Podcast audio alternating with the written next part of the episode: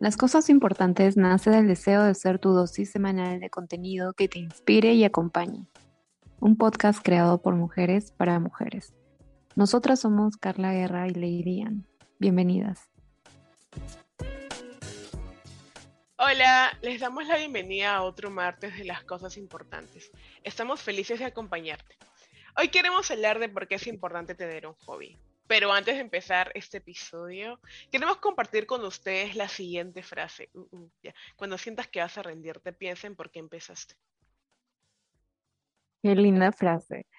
Una de las preguntas más frecuentes que nos hacen cuando conocemos a alguien nuevo suele ser, ¿y tú en qué trabajas?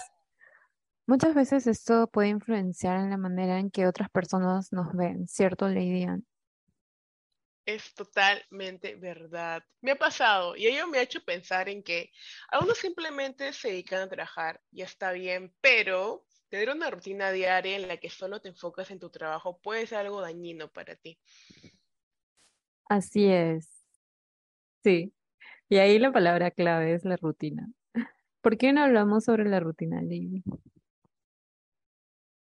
¿Quién no decide de la rutina?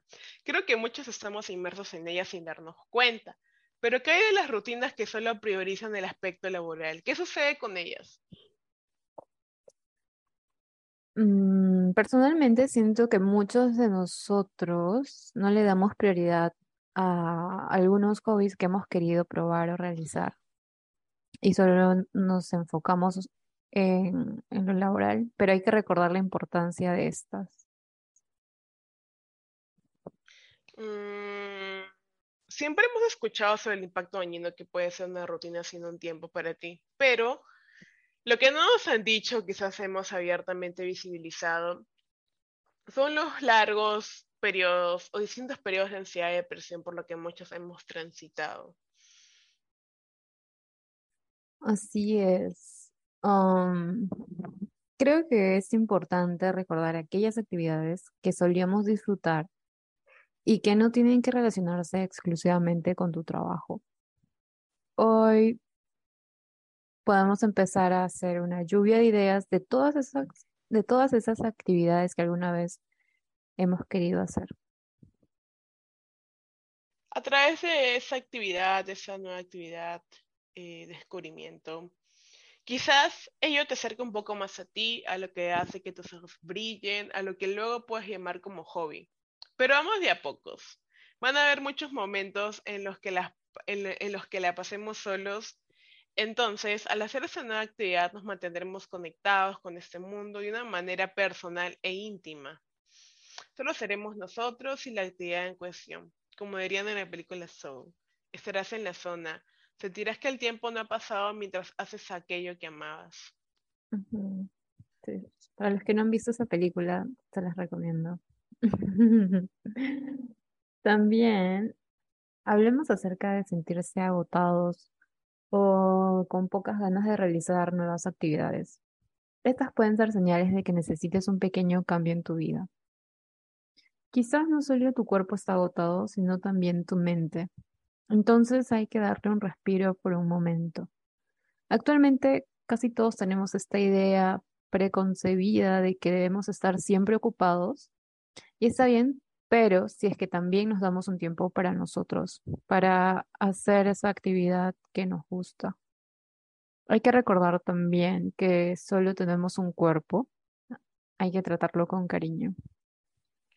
Y cuando decimos quedarse un descanso, puede sonar un poco, no sé, abrumador, pero eso no quiere decir que ya no te apasiona tu trabajo. Creo que solo quiere decir que es un momento de poner a prueba tu creatividad, a crear sin pensar en algo por un momento. Solo guiado por la curiosidad. ¿Hay algo que siempre hayas tenido curiosidad de probar o investigar?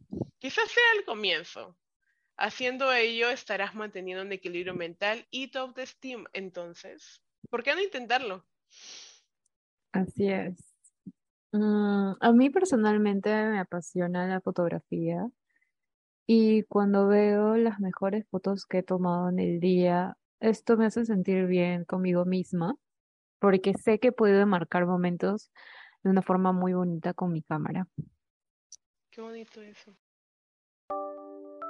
¿Estás disfrutando este episodio tanto como nosotros disfrutamos en crearlo para ti? No olvides que puedes invitarnos a un café. Encuentra el link en nuestro perfil de Instagram. Bueno, una ventaja también de tener un hobby es que tendrás un buen tema de conversación con alguien nuevo y además te puede llevar a conocer personas que incluso de otro modo no hubieras conocido. ¿Alguna vez has conocido a alguien por un hobby en común? Quizás este sea el mejor momento para empezar aquello que estuviste posponiendo durante mucho tiempo.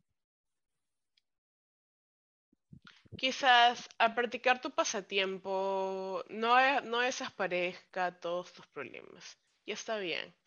Pero al hacerlo te hará sentir mejor y mejorará tu día de manera notable. Entonces, no hay nada como ir luego del trabajo o la universidad a nuestra clase de cerámica, baile o lo que sea que te apasione. Ello nos recuerda que no solo somos un estudiante o empleado, sino que también somos aquello que creamos. Así es. ¿Qué piensas de estas ideas? Cuéntanos en los comentarios de nuestro blog cuál es la que más resonó contigo. Nunca olvides que siempre es el mejor momento para empezar algo nuevo, algo que te acerque a esa actividad que te haga sentir bien. Nos escuchamos la próxima semana. Bueno, bueno, hemos llegado al final. Esperamos que te haya gustado este episodio. Sigamos hablando en nuestras redes sociales. Encuéntranos como L Cosas Importantes. Nos vemos la próxima semana. Adiós. Bye.